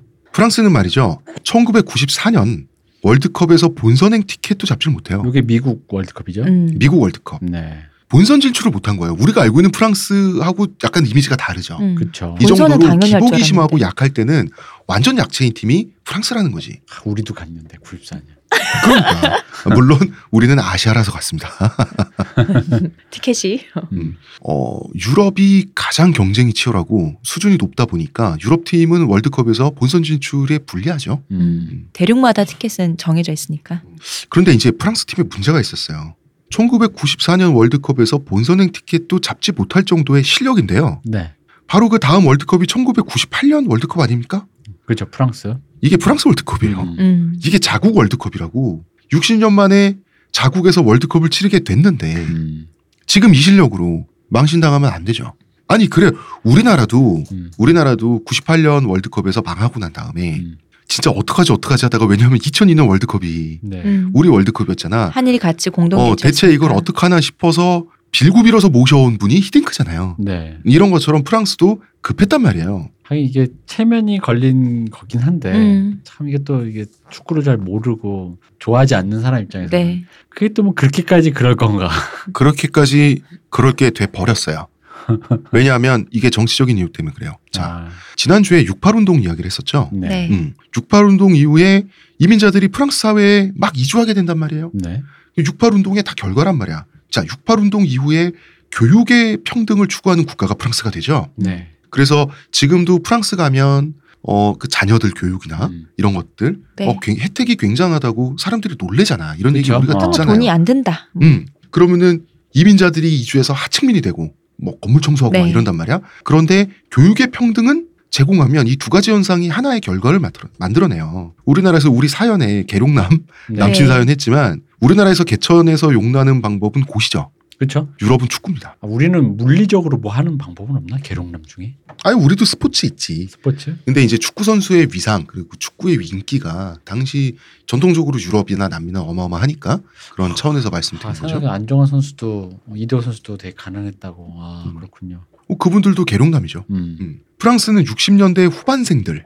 자, 60년대 후반생들은 어린 아이일 때 부모님 손잡고 프랑스에 이민 온 겁니다. 네. 그리고 이제 70년대생들로 넘어가면 프랑스 현지에서 태어난 거예요. 음. 음. 이민자 부모님 밑에서. 네. 자, 이런 외국인 2세들한테 거의 공짜나 다름없는 교육이 제공되는 거예요. 음. 이 중에 하나가 축구입니다. 음. 지금도 프랑스 유소년 축구 양성 기관에 보면 스타를 꿈꾸는 외국인 2세들이 넘쳐나요. 대표적인 프랑스의 유소년 축구 아카데미가 있습니다. 하나는 CTN 영어로 이게 국립훈련관이라는 아주 딱딱한 이- 뜻을 갖고 있습니다. 네. 그 다음에 클레이누 퐁테이누 등이 있는데 그 유명한 티에리 앙리가 음. CTN 출신입니다. 어, 앙리는 모로코 베르베르족 출신이죠. 앙리의 별명이 영국에서는 king이에요. 역시 king 앙리라고 하는데 어, 왜 king이에요? 이 친구도 싸움을 잘하나요? 잘해서 아 그냥, 그냥 축구를 실력이 좋아서. 잘해서. 실력이 좋아서. 그런데 싸움도 글쎄요. 어, 에릭 칸토나는 맨손 싸움의 전문가죠. 네. 네. 어, 사실 프랑스에서 앙리의 별명은 titi입니다. titi. titi? titi 파리의 불량 소년이라는 뜻이에요. 트와이스 TT가 아니라 네. 실제로도 불량 소년이었죠. 앙리는 지금도 그렇지만 현역 시절에도 틈만 나면 자유 시간에 감옥에 많이 갔어요. 음. 감옥에 어릴 때 함께 자란 동네 친구들 면회 간 어. 거예요. 어. 이거 친구네 친구 영화 친구. 음. 예, 다 갱스터 된 거예요. 어. 음. 앙리의 성깔이 뒷골목 시절에도 굉장히 유명했다 그래요. 어른들도 못 건드렸다 그래요. 아니, 음. 내가 무한도전에 나와서 물공으로 갖고 놀던 되게 네 그 어떤 사람 좋은 앙리 앙리의 모습과 너무 다른데 어, 축구로 성공해서 사람이 유해지셨나? 그런가? 어. 이까지 와서 또 승깔 부릴 음. 것도 없잖아요. 아니 너무 천진난만하고 젠틀해서 온갖 그 아시아의 그 진짜 그 왜 무한도전 스타일 개그가 약간 모자란 컨셉으로 네, 어, 어. 진상을 부리는 어, 걸 어, 어. 어떤 셀럽이 받아주는 거잖아요. 근데 이 양반이 뒷골목에서 네. 뭐 도둑질하고 훔치고 강도질하면서 큰 성장기를 보낸 사람이라 가지고 음. 백인 1세계 음. 서구 1세계 시민이 갖고 있는 좀 경험하지 못한 걸 봤을 때 딱히 하는 음. 아시아 개그 프로그램 같은 네. 그런 게 좀 없죠. 어. 어쩌면 또 뒷골목에서 앙리- 잘하셔갖고 그런 이제 좀 힘든 걸 많이 봐서 약간 모자라 보이는 애들한테는 마음이 넓으신 게 아닐까요? 어. 아니 그게 컨셉이란 거 다 알지. 그렇지, 아니 그건 당연하지. 어, 앙리 무도 출연분 잘 보면 앙리 눈 굴리고 있습니다. 음. 그 뭐냐 하면 서열 파악하는 거. 아. 그 유재석이 복사한 거 바로 알더라. 음. 이 사람. 그렇구나. 난 거의 물공하는 게 제일 웃겼거든. 공 이렇게 하는데 앙리가 되게 재밌는 거야 사람이. 아, 저 사람 되게 재밌다. 막 낙천적이지? 어. 근데 앙리가 낙천적인 건 사실이에요. 근데 앙리가 만약에 축구를 하지 않았으면 유명한 갱스터가 되었을 거라는 데는 이견이 없습니다. 어, 앙리가 음. 의외로 잘 생겼잖아요. 음. 어, 그 야리한 그 쉐이프에다가 그 얼굴에 무서운 갱스터. 아, 음. 뭔가 폼 난다. 음, 갱스터 보스. 어. 자 여기서 앙리의 성장 과정을 보면 두 가지 아이러니가 보이죠. 자 최고의 교육을 받을 수 있어요. 네. 그 결과 세계적인 축구 선수가 될 수 있었어요. 음. 이건 프랑스의 힘이 맞죠. 맞죠? 음. 근데 한편으로는 프랑스 주류 사회에서 밀려난 그늘에서 음. 정말 위험하고 더러운 뒷골목에서 방치되듯이 자라기로 했던 거예요. 네. 그러니까 잠은 어디 친구들하고 빈 아파트 소굴 같은 데 있죠. 음. 어디 막 그 막 총 가지고 놀았을 거 아니야 당연히. 음. 이런 데서 잠은 자고 얘들아 강도질 잘하고 있어. 나 잠깐 갔다 올게. 학교는 해서, 꼬박꼬박하는. CTN에 가면 완전히 현대적인 엄청나게 좋은 교육 수준을 제공하는 축구 트레이닝을 받고 음. 이게 굉장히 아이러니하지 않습니까? 그 교육과 어떤 시스템으로 그걸 투자를 하고 실제로 그래서 미래 세대의 구성원들을 우리 사회로 음. 이렇게 우리 사회 구성원으로 만들고 거기에 대해서 그런 제도라든가 교육을 정비한다. 선진국형 모델인 건 맞는데. 네. 맞아요. 근데 중요한 건 사실 그거 아니에요? 사실 요즘 들어 느끼는 생각인데 제가 그냥 개인적으로 음. 당연히 제도나 법제가 가면은 사람들 인식이 따라오는 건 맞는데 음. 반대의 경우도 있더라고. 어떻게요? 시대나 사람이 준비가 안 되어서 그 제도가 너무 앞서가거나 음. 제도만 붕 떠 있어가지고 그랬을 때 제도를 경험한 사람들 있잖아요. 뭐 네. 그 중에 앙리처럼 성공하면 모르겠는데 그 제도를 경험한 사람들이 오히려 사회에서 냉대를 받는 경우도 있는 거죠. 뭐 예를 들면 이제 교육으로 치면 뭐 우리로 치면 이제 유- 이해찬 세대 같은 거 있잖아. 음. 교육을 시켰더니 어른들이 막 좀 더 선진의 교육을 시켜놨더니 어, 이것들은 뭐 당군 일에 제일 막 학습률 떨어진다고 제가 알기로 이 비슷한 거 각자 그 민 이런 식의 그 굉장히 그 선진화된 교육을 시킨 각 나라 세대들이 다 비슷한 얘기를 음. 듣는다라고 들었거든요. 어른들로부터 꼰대질 당하고 이렇게 뭐 이렇게 열심히 안 하고 음, 음. 버르장머리 없고 뭐 이렇게 우리로 치면 뭐 군대도 안 다녀온 것들이 뭐 이런 식의 음. 느낌인 거겠지. 음. 왠지 그런 느낌처럼 들려요. 그죠. 굉장히 붕 떠 있죠. 어. 그 CTN이라고 하는 축구 훈련 기관은 네. 시설이 얼마나 좋겠습니까? 음. 프랑스라고 하는 선진국 국립인데 그렇죠. 여기서 보는 번쩍 의리, 의리의리한 시설과 자기가 집에 가서 그 부모님이 살고 있는 집 있잖아요. 격차가 너무 크잖아. 그러니까 그게 국가가 제공해주는 굉장히 선진국형 음. 혜택인 건데 그 혜택과 어쨌든 그럼에도 불구하고 이게 국가라는 게 모든 삶의 구성원을 어쨌든 다 끌어올려서 다 품을 수는 없잖아요. 돌아서 집에 가면 슬렁 가고 그죠? 그 낙차가 너무 큰 그 거죠. 낙차가 발생해 버리는 거죠. 음. 그지. 그 지단의 경우를 볼까요? 자, 우리 지단은 알제리 판, 우리나라로 치면 친일 순사라고 했죠. 네. 아르키, 아르키예요. 프랑스를 위해서 끝까지 충성하던 사람이란 말이에요. 음. 근데 정작 프랑스에 정착하고 나서 할 수 있는 게 야간 경비원, 청소부 이런 거밖에 없어. 그러니까 지단의 가족은 프랑스 사회의 경제적으로 맨 밑바닥에 있었어요. 네. 물론 그래도 지단한테 물려준 건 있죠. 음. 혈통. 북아프리카 고산지대 산악 유목민 출신이에요. 원래 이 음. 혈통이. 어, 황영조 우리나라 마라톤 금메달리스트. 네. 이분의 어머니는 또 해녀죠. 아. 폐활량은 유전됩니다. 음. 그래, 그래서 성공한 축구 선수들을 보면 세계적으로 혈통이 산악민, 그 흑인들은 아프리카 유목민 출신이 많아요. 음. 아프리카는 말이 없습니다, 여러분. 아 그런. 유목- 원래? 말이라는 동물이 없습니다. 유목을 걸어서 하는 거예요. 음. 소떼를 걸어서 치는 거예요. 폐활량이 달라요. 음. 그 지단도 일반인보다 폐 크기가 크게 측정돼요. 그 비슷하게 아르헨티나 축구 잘하지 않습니까? 네. 아르헨티나 경제가 그 소를 방목하고 음. 그 소를 목축하는 문화잖아요. 그 목초지가 해발 고도가 높아요. 아르헨티나 그렇게 소고기가 싸대. 막 그냥 티본 스테이크 막 이런 덩어리를 그냥 막 막 먹을 수 있다는데. 음 그렇다고 합니다. 네. 예. 그 그래서 가우초, 가우초가 이제 아르헨티나를 위시한 남미 카우보이를 가우초라고 하거든요. 네. 이 가우초들은 폐활량이 당연히 단련돼요. 음. 이 후손들이 축구 선수가 돼서 뛸 때 당연히 영향을 끼칩니다. 음. 음. 아무튼 지단의 어릴 적 회상입니다. 근처에 상가가 있었다. 끊임없이 트럭들이 오가는 매우 활기찬 곳이었다. 어른들이 바쁘게 일을 하고 있었다. 우리는 함께 짐을 옮겼다. 그에 대한 대가로 카라멜이나 동전을 주는 어른들도 있었다. 축구 외에는 그런 일만 하고 있었다. 음. 음. 이 풍경이 딱 그 오죠. 네. 네. 어떤 느낌인지. 그러니까 애들이 가난하니까 뭐 용돈도 없고 우리로 치면 한 100원짜리도 없고 그러니까 카라멜 음. 하나를 받기 위해서 어른들 심부름하고 굳은 일도 하고 기웃거리고 이제 이런 풍경이었던 뒷골목의 풍경인 거죠. 이걸 이제 우리나라 6, 70년대 생각해 보면 네. 그 어른들도 못 살고 애들도 못 살지만 어쨌든 애들은 가르쳐야 되지 않겠는 음. 학교를 보냈는데 네. 애들도 그러면서 머리가 자연스럽게 굵어지면서 어쨌든 선진화된 교육을 네. 받으면서도 근데 경제 수준도 높아져서 그러다 보니 중학교 고등학교 가다 보면 뭐 아빠가 이제 반지하 방에서 그래서 음. 방두 칸으로 이사 가고 음, 세 음. 칸으로 이사 가면서 이게 우리나라로 모델입니다. 네. 그러면서 이게 부모의 경제 사정과 아이의 지적 수준의 성장이 함께 성장하다 보니까 애가 이제 대학을 졸업해서 회사를 가고 좀 할 때쯤에 우리 집도 웬만한 중산층으로 편입된 어떤 순간이 오는 건데 음, 음, 음. 이게 지금 보니까 방금 말한 모델에서 그 어른들의 경제 사정이 중산층으로 편입되는 그 부분이 막혀 있네요. 음. 없어요. 네. 그러니까 자기가 축구 선수로 성공하는 것만 있어요. 그러니까 그 간극이 점점 벌어지는 거죠. 벌어- 단순히 벌어지죠. 먹고 살기밖에 없고 어. 어른들은 근데 축구 선수로 대체로는 실패하죠. 대체로 실패하지. 어. 대체로. 실패하죠. 어. 프로는 정말 선택된 사람들은 실패하면 이 거리에 계속 있게 되겠죠. 그래서 어. 티에리 앙리의 친구들처럼 감옥을 들락날락 하게 되는 거죠. 스포츠야말로 엘리트의 세계인데. 어. 맞아. 이 엘리트 세계 한번 볼까요? 프랑스 축구. 이때 당시에 유소년 성장을 어떻게 시스템화했는지 굉장히 시스테믹합니다. 자, 12세, 13세, 14세 아이들의 경우는 기초훈련 코스를 한 번에 2시간씩 하루 4시간 제공해요. 공짜로. 공짜로. 어. 그러니까, 그러니까 지단과 앙리는 이 시기에 그러니까 12, 13, 14살 때이 음. 두 사람은 이 두 사람을 예를 드는 겁니다. 하루 2시간 혹은 4시간 훌륭한 시설에서 공짜로 훈련을 제공받죠. 네. 여긴 식사도 포함되어 있습니다. 아. 좋은 식사를 해야 몸이 성장하니까. 그렇죠. 중요하지. 음, 그럼 또 길거리로 나와. 음. 그럼 지저분한 슬럼가에서 카라멜 얻어 먹으려고 어른들 심부름하고 있어. 음. 아, 물론 앙리는 칼 들고 카라멜을 뺏으러 다녔겠죠. 그러니까 이런 장면 때문에 약간 우파적인 세계관에서는 네. 흔히 흔히 말하는 좌파들의 그 무료급식이나 네. 그런 류의 정책을 포퓰리즘적인 정책으로 비난을 하게 되는 거거든요. 음. 그러니까 그거 한 끼 줘서 뭐 하냐는 거지.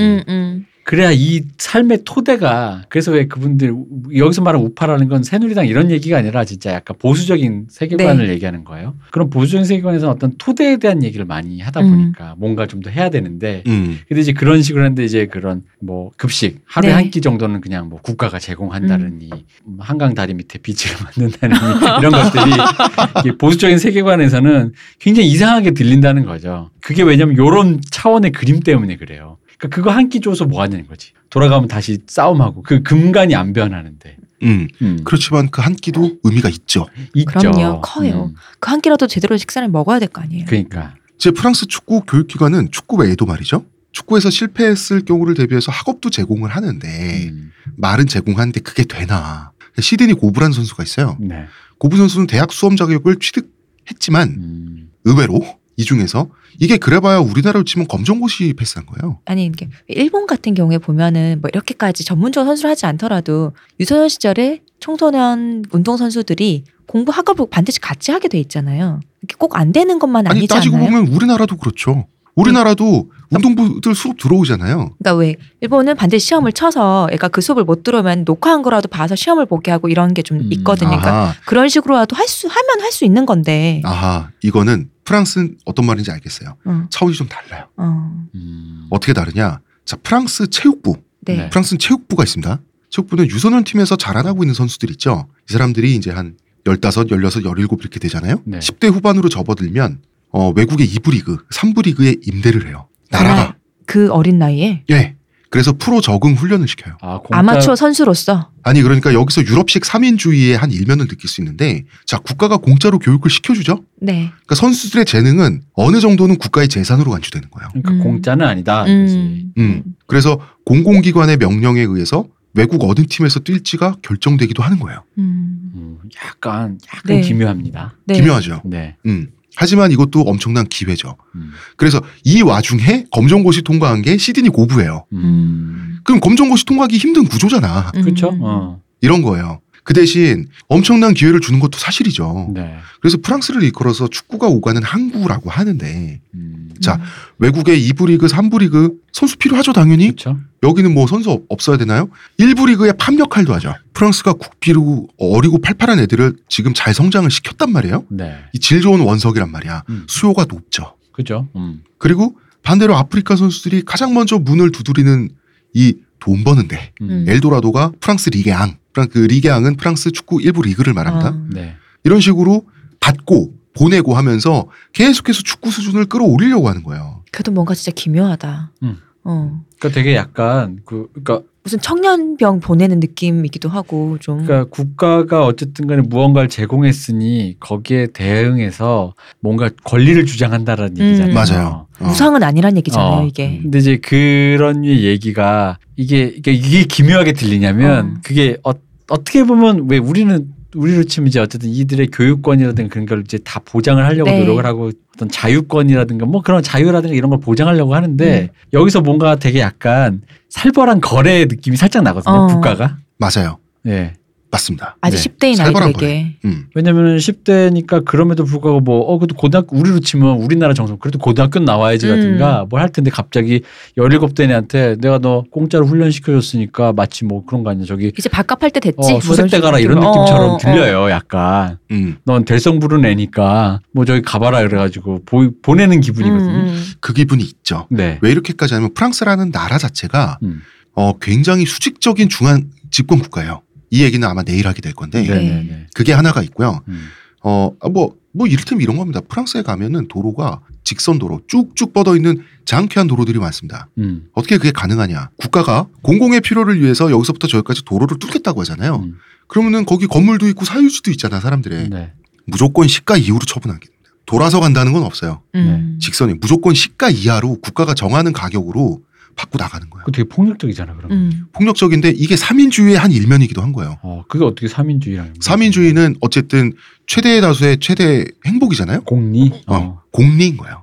아. 이런 차원의 접근이 있는 거예요. 그리고 소를 대를 위해 소를 희생한다가 제일 원칙에 가깝다. 예. 어. 그래서 삼인주의 국가의 특징이 용서 없는 세금 폭탄이잖아요. 아, 음. 그렇게 돈좀 버는 사람들에 대한 네.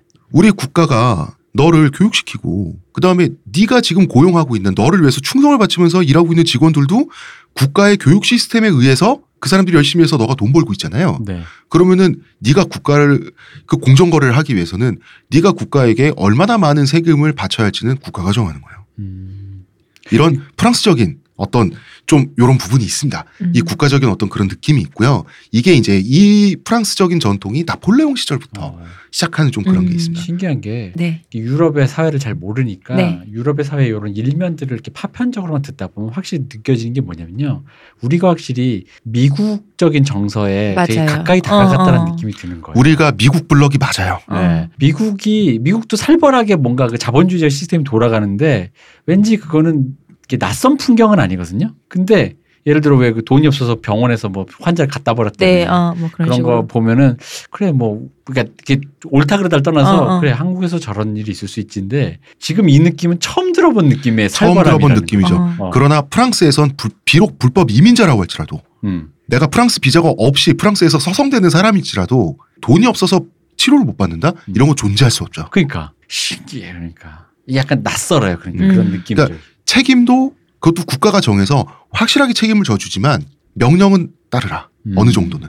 그리고 이런 성향이 프랑스가 좀 더 강합니다. 유럽 음. 국가들 중에서. 자, 이 얘기는 음. 내일 더 심화해서 아마 얘기하게 예. 될 건데요. 두 번째는 이겁니다. 아니, 왜 축구에 이렇게까지. 음. 프랑스라는 나라가 이때까지만 하더라도 강력한 축구 국가대표팀이라고 하는 이게 미망이자 로망이었어요. 우승을 못해서. 이 축구에 특히 유난을 떤 게 맞아요. 가장 세계적인 축구, 국제적인 축구를 함으로써 세계 축구의 표준이 되어보겠다라고 하는 욕망. 일단 피파는 컸어요. 우리한테 있잖아요. 음, 어. 그런 것도 있고요. 그동안 축구가 약하기도 했고 음. 경력에 원래 비해서 어릴 때 회장이 되면 이 음. 피파라는 게 웃긴 게 처음에는 이제 그냥 이윤 추구 차원에서 협회를 만들었는데 이게 그 마음이죠. 회장만 되면 근데 회장이 막상 되면 회장에 걸맞는 집도 사고 회장에 걸맞는 의전도 좀 해야 되고 그렇지. 그 중에 하나가 축구. 그렇죠. 음. 그러니까 처음에는 피파를 축구를 그렇게 생각 안 했는데 막상 내가 의장 다니고 해보니 회장 다니고 하면 음. 우리가 지금 회장 그것도 갖고 있는 그런 나라인데 음, 음. 그러면 뭔가 거기에 걸맞는 위세가 하나 있어요. 우승국이라는 뭐 칭호라든가 음, 뭐 음, 세계 음. 4강 뭐 그런 건 세계 8대 뭐 7대 뭐 10대 뭐 이런 거 할 때 들어갈 수 있는 어떤 위상이 좀 있어야 들어갈 수 있죠. 그리고 왜 국가 차원에서 축구에 이렇게 공공적으로 접근을 하느냐. 축구 자체가 국가적이에요. 음. 음. 하긴 맞아요. 어, 굉장히 상징적이고. 우리 뭐 축구할 때 생각해 봐도 그럼요. 그래서 아직도 프랑스는 자국 축구 선수들 기량을 어느 정도 공공재라고 여깁니다. 그러니까 지금 아까부터 계속 드는 느낌이 그러니까 이 느낌 때문에 지금 제가 뭔 단서를 느꼈냐면 옛날에 어릴 때 아무것도 모를 때 뭐 사르트르라든가 네. 6, 8세대 그 롤랑 바르트 이런 네. 철학자들이 쓰는 글에 보면 프랑스란 나라를 굉장히 국가주의적이라고 음, 비판하는 게 많아요. 어. 근데 우리는 이제 내 생각에 이해가 안 되잖아요. 자유의 나라고 어. 되게 굉장히 리버럴한 나라로 생각하거든요. 어. 자유연애 막 프리섹스 막. 그러니까 성에도 어. 확잘 열려 있는. 근데 이 말을 듣고 나니까 그들의 그 느낌적인 느낌이 왜 좀 다가오는 그 거예요. 답답함의 토로가 무슨 말인지 어. 이제 알겠어요. 이런 겁니다. 그 자유평등 박애의 나라에서 자유는 음. 반드시 국가에 지불해야 될 의무 있죠. 네. 의무를 하고 나서 얻는 거예요. 음. 그 대신 그 자유에 대해서는 no touch. 음. 그래서 어떤 뭐 동성애를 하느니 난교를 하느니 이런 거에 프랑스가 굉장히 관대하잖아요. 하지만 어느 정도 너는 공공재라는 거예요. 음. 그거를 인정하지 않을 때는 엄청난 제재가 가해지죠. 그러니까 이 사회적 구성원으로 국가가 국민을 바라보는 거야 어느 나라나 같은데 음. 국가의 원래 존립 근거인데 근데 그게 우리는 사실 남자들에게 군대 갈 때 빼놓고는 약간 이렇게까지 이빨을 드러내는 느낌은 잘 없는데 음. 약간 왠지 전반적인 전 뭐랄까 전방위적인 느낌으로 아. 살짝 그 프레셔가 더 있는 느낌이랄까? 하지만 아 그렇다. 그쵸. 네. 그런데 대한민국이 한국 남자들한테 군대 갈 때 드러내는 이빨은 30cm야. 그건 그래. 그건 그래. 자 이러한 과정에 의해서 우리가 알고 있는 바로 그 황금 세대 네. 다이아몬드 세대죠 사실은. 네. 1998년 프랑스 월드컵 멤버가 탄생하게 되는 거예요. 아, 그렇죠. 자 볼까요? 띠에리 앙리 베르베르족 출신이에요. 음. 지단은 아르키의 아들이죠. 지브릴 시세는 코트디부아르 부모님 음. 아들이고요. 파트릭 비에라 세네갈 아, 지브릴 시세가 꼬트디부아르, 꼬트디부아르가 드록바 나라잖아요. 드록국이죠. 드록국이라고. 자 말로다는 프랑스령 기니 마켈렐레 유명한 사람이죠 다들. 콩고 음. 민주공화국 출신이고 릴리앙 튀랑 네. 아 유명한 수비수입니다. 네. 과달루페 출신이에요. 다비드 트레제게 아르헨티나 이민 2세입니다. 디디에 데샹, 비센테 리자라쥐 다 유명한 선수들. 이 두 사람은 스페인 출신인데 스페인 중에서도 소수민족인 바스크족 출신이에요. 네. 둘은 빵 되게. 친했겠다. 마르셀 드사이 가나에서 태어나가지고 어릴 때 프랑스에 와서 축구한 사람이에요. 아, 이 여기까지 듣는 순간 갑자기 우파의 시선으로 또 순수 프랑스는 왜 없느냐. 이 말이 안 나오는 게 이상하네. 안 나오는 게 이상하죠. 네. 자 어쨌든 이 사람들은 그 말을 듣자고 축구한 건 아니에요. 네. 이 사람들이 개천에서 용난 프랑스 축구 계룡남 1세대예요. 그렇지. 그러니까 프랑스 축구의 황금 3세대는 계룡남 1세대예요. 다인종 계룡남. 아니 여기서 그 소수민족 바스크족 뭐 그나마 그 사람들 유럽 출신이라고 쳐도 나머지 사람들 막 저기 세네갈에. 가나에서 왔어, 어. 세네갈에서 왔어, 꼬띠드부라, 어. 꼬띠드부아르에서 왔어, 막. 아, 그 역시 그렇죠. 그 흑인들도 피부가 짙은 정도가 다 달라.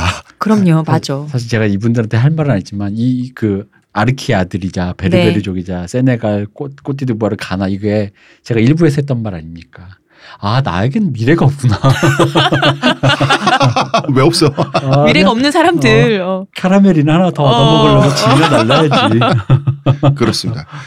자, 1990년대 초중반부터 프랑스 팀의 피부색이 점점 다양해지기 시작한 거예요. 네. 자, 68 운동의 여파로 생겨난 이 이민자 2세들이 축구를 하면서 네. 실력자들이 모이게 되는 거죠. 성인이 되면서 네, 네. 이때가 1990년대 초중반이란 말이에요. 이것도 네. 참 신기해. 모이고 봤더니 이렇게 다인종이라니. 이때가 재밌는 게요. 네. 이제 이제 90년대잖아요. 네. 피겨계에도 그런 일이 있었어요. 어. 최초의 흑인 여자 피겨 선수가 나와요. 그 미국 음. 선수. 프랑스 국적으로. 프랑스 선수. 아. 그래서 은메달을 따나 그럴 거예요. 심지어는 이 선수가 왜 그 흑인 특유의 탄력 때문에 네. 여자 선수인데도 이 피겨하면서 덤블링을 할 수가 있어요. 백으로. 어. 근데 아마에서는 그게 이제 점수가 없는 불- 규제된 룰이니까 안 했는데 갈라쇼에서는 보여주고 했는데 그때는 아 프랑스에서 나도 백인 어렸을 때 백인 음. 나라인 줄 알았는데 프랑스에서 대표 선수 흑인이네 신기하네라고 음. 했다가 지금 홍 작가님 말씀을 들으니까 시기가 겹쳐요. 아. 겹치죠. 어. 자, 그 선수도 국가가 제공하는 피겨 스케이팅 트레이닝을 받고 네. 됐다고 생각하시면 되는 거죠. 그럴 것 같은 거야. 근데 음. 지금 자료는 없는데 아, 그러니까 서사는 그런 거죠. 네네네. 기본적인 그분이 서사는 그분 그런 거죠. 아닌가요? 그 자꾸 룰을 바꿔서 본인한테 불리하게 그래서 빼- 그렇죠. 장쾌하게 백덤블링 하고 은퇴한. 음. 그리고 미술 점수가 예술 점수에서 깎여서 금메달을 결국 못 땄어요. 그게 뭐냐면 아름답지 않다. 그 예술 점수로 이렇게 해가지고 불이익을 받았죠. 음. 바로 그런 거죠. 자, 피겨계에 프랑스인 흑인 선수가 세계 피겨계에 나타난 것처럼 음. 이제 이 피부색들이 대표팀에 등장을 하게 되는 거예요. 그러면 프랑스 우파들은 어, 보기가 안 좋죠. 그치. 음. 근데 프랑스는 똘레랑스의 나라고 자유평등 박애의 나라인데 사실 이거는 그런 나라인 걸로 그런 나, 나라인 셈 치고 가자고 합의하고 묵인하고 덮고 지나간 측면도 있잖아. 음. 프랑스 과거 천상 얘기 어, 지난주에 했었잖아요. 그 나라의 슬로건을 얘기하는데 우린 증오와 혐오와 뭐 이러진 않을 거 아니에요. 좋다, 좋다, 그거. 어, 자 이때는 그리고 정확하게 이 사람들이 국가대표팀 A팀에 속속들이 들어오기 시작했다는 거는 네. 이민 2세들이 성인이 되기 시작했다는 거죠. 네. 이제는 어 1세대가 아니라 2세대마저도 음. 두 세대가 지났다는 얘기죠. 음. 그러면 프랑스에 원래 살고 있던 원래 프랑스인들은 음. 네. 이민자들한테 지치죠. 근데 지침에도 불구하고, 그러니까 이게 어쨌든 불만도 있고, 뭐 어떤 그게 수면 밑에 있잖아요. 네. 근데 이제 대세로 자리 잡는 것들이 뭐냐에 따라 이제 그 시대의 어떤 시대 정신이라는 게 생기는 음, 건데, 지금 느낌은 그 불만보다는 어쨌든 간에 그들이 성공했다라는 모델이 생기다 보니까 맞아요. 우리의 방식이 맞았다라는 음. 확신을 하고 있었을 거라는 거죠. 그 불만을 오히려 잠식시키면서. 그렇죠. 네. 그러니까 이 불만은 잠식돼 있었는데 잠식돼 있고. 장 마리 르펜이라는 엑스맨이 등장하면서 아. 잠식돼 있던 불만의 존재를 드러낸 거예요. 자, 장 마리 르펜 프랑스의 도널드 트럼프죠. 그렇죠. 국민 전선, 국민 전선이 뭡니까? 정당 이름이. 국민 전선을 만들어 가지고 돌풍을 일으키면서 1996년 치고 올라오는 거예요. 그러니까 국민 사이에 전선을 치는 거야. 진짜 이 사람. 이게 전선 맞습니까? 이게 정당 맞습니까? 이거? 그러니까 전쟁하자는 얘기 아니라 프랑스의 국민들끼리. 극우파잖아요. 어. 선거 모토가 더러운 이방인들을 몰아내자. 이때가 이방- 1996년인데 이 말이죠. 방에는 왜꼭 더럽습니까? 몰라요. 모르겠습니다. 이 사람이 했다는 말이 기가 막힌데 아니 프랑스 축구 국가대표팀이 이렇게 얼룩이 져 있어. 이게 참 그런 게 네. 흰색에 색깔 들어간 거 얼룩이라고 할 수 있지만 까만색에 흰색 들어간 것도 얼룩이에요. 음, 얼룩을 잘못 알고 계시네요. 아주. 어허, 이분은 국민 전선의 수장입니다. 그럼. 이 사람 딱 그런 거죠. 자유평등 박애 난 모르겠는데 아니 강제로 따라야 하는 똘레랑스가 뭔 똘레랑스냐는 거지. 그렇지. 게이를 게이라고 욕을 못하는 게 왜 그런 자유도 음. 못 누리면 이게 무슨 자유국가냐 이 얘기지. 그거죠. 아니 이민자들이 더럽고 싫다니까 싫은 걸 싫다고 내가 하면 안 돼? 어. 이런 논리 있잖아. 어. 그러니까 이런 식의 논리. 이게 완곡하게 왜곡된 그니까. 그 자유주의의 논리죠. 어, 아니 게이를 게이라고 왜 욕을 못해? 일단, 게이를 게이라 게이란 말 자체가 욕이 아니면 그냥 게이라고 하면 돼. 음. 그 네가 욕으로 쓰니까 문제지. 시민사회 협의보다 어. 나의 개인의 자유를 주- 중시하는 그 어떤 그러니까 내 기분이 나쁜데. 어, 왜곡된 자유주의. 어. 자 이런 장마리 르펜이 나와서 네. 국민전선이란 당을 창당했대. 휩쓸었죠. 여기서 이런 얘기는 하고 있어. 음. 이때 프랑스 사회는 다 무시했습니다. 무시했죠. 이때는 그 그게 대의였으니까 그러지 않으면 음. 또 힙하지 않은 사람이죠. 음, 음. 어. 왜냐면은 계룡남들이 이민자들이 성공해서 우리의 대표가 됐으면 내가 봐도 그 당시였으면 우리가 전후에 새롭게 국가를 재건하면서 만들었던 가치가 맞았구나가 증명된 거잖아요. 우리가 옳은 방향으로 갔구나. 그렇죠. 증명된 것처럼 보였다는 어. 처럼 보였고 지금까지는 묻힌 것처럼 보였으니까 반대되는 시각이. 음. 그러니까 이때까지만 하더라도 총선을 거치기 전까지만 하더라도 장마리 르펜에 대한 프랑스 사회의 시선은 개그맨이 한 분 나오셨네. 그치. 아이고 어. 웃겨주시려고 또 음. 총선에서 이런 그럴 거였어요. 줄이야. 그리고 계룡남 1세대, 이 황금 3세대 선수들의 반응은 뭐 몰라? 우리 그냥 축구만 열심히 할래. 이런 사람들이 이제 운동부 출신이잖아. 그, 그게 맞죠, 그리고. 박지성이 했던 말도 기억나요. 축구는 잘하고 싶지만 유명해지긴 싫어요. 이거 이 얘기도 생각나고. 뭐 음, 유명해지고 싶죠. 돈도 벌어야 되니까 이제 정치 몰라요. 막 이런 음, 거지. 음, 음. 음.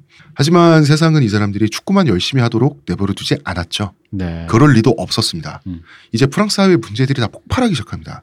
어, 이제 내일부터 프랑스 축구는 정치의 소용돌이에 휘말려 들어가게 되는 겁니다.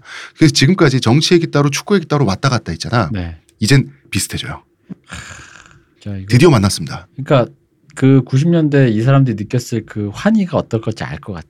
그러니까 음. 내가 진짜 맞았고 우리 진짜 선진국 대 음. 진짜 선진국이구나. 음, 음. 우리 어떤 그 똘레랑스. 왜냐면 그 그런 얘기를 읽었어요. 저게 누구냐면은 이게 그 옛날에 누구지? 그 까미를 위한 변명이라는 책을 쓰신 네. 박홍규 씨가 썼던 알베르 까미. 예 거기에도 보면은 이런 표현이 등장하는 거죠. 그들의 똘레랑스가 누군가에겐 똘레랑스의 다른 뜻인 사창가로밖에 느껴지지 않았을 것이다. 음, 음. 근데 아마 거기에 대한 이제 뭐 이제 까미에 대한 얘기하면서 이제 뭐 여러 가지 얘기 맥락 속에서 등장한 말인데 그 단어가 무척이나 그 구절이 이 회에서 음, 느- 이제 이 회는 아직 모르지. 음, 그게 이제 음, 다 덮여지는데. 이 얘기가 결국 그런 류의 느낌처럼 들릴 느낌처럼 네, 들리죠. 네.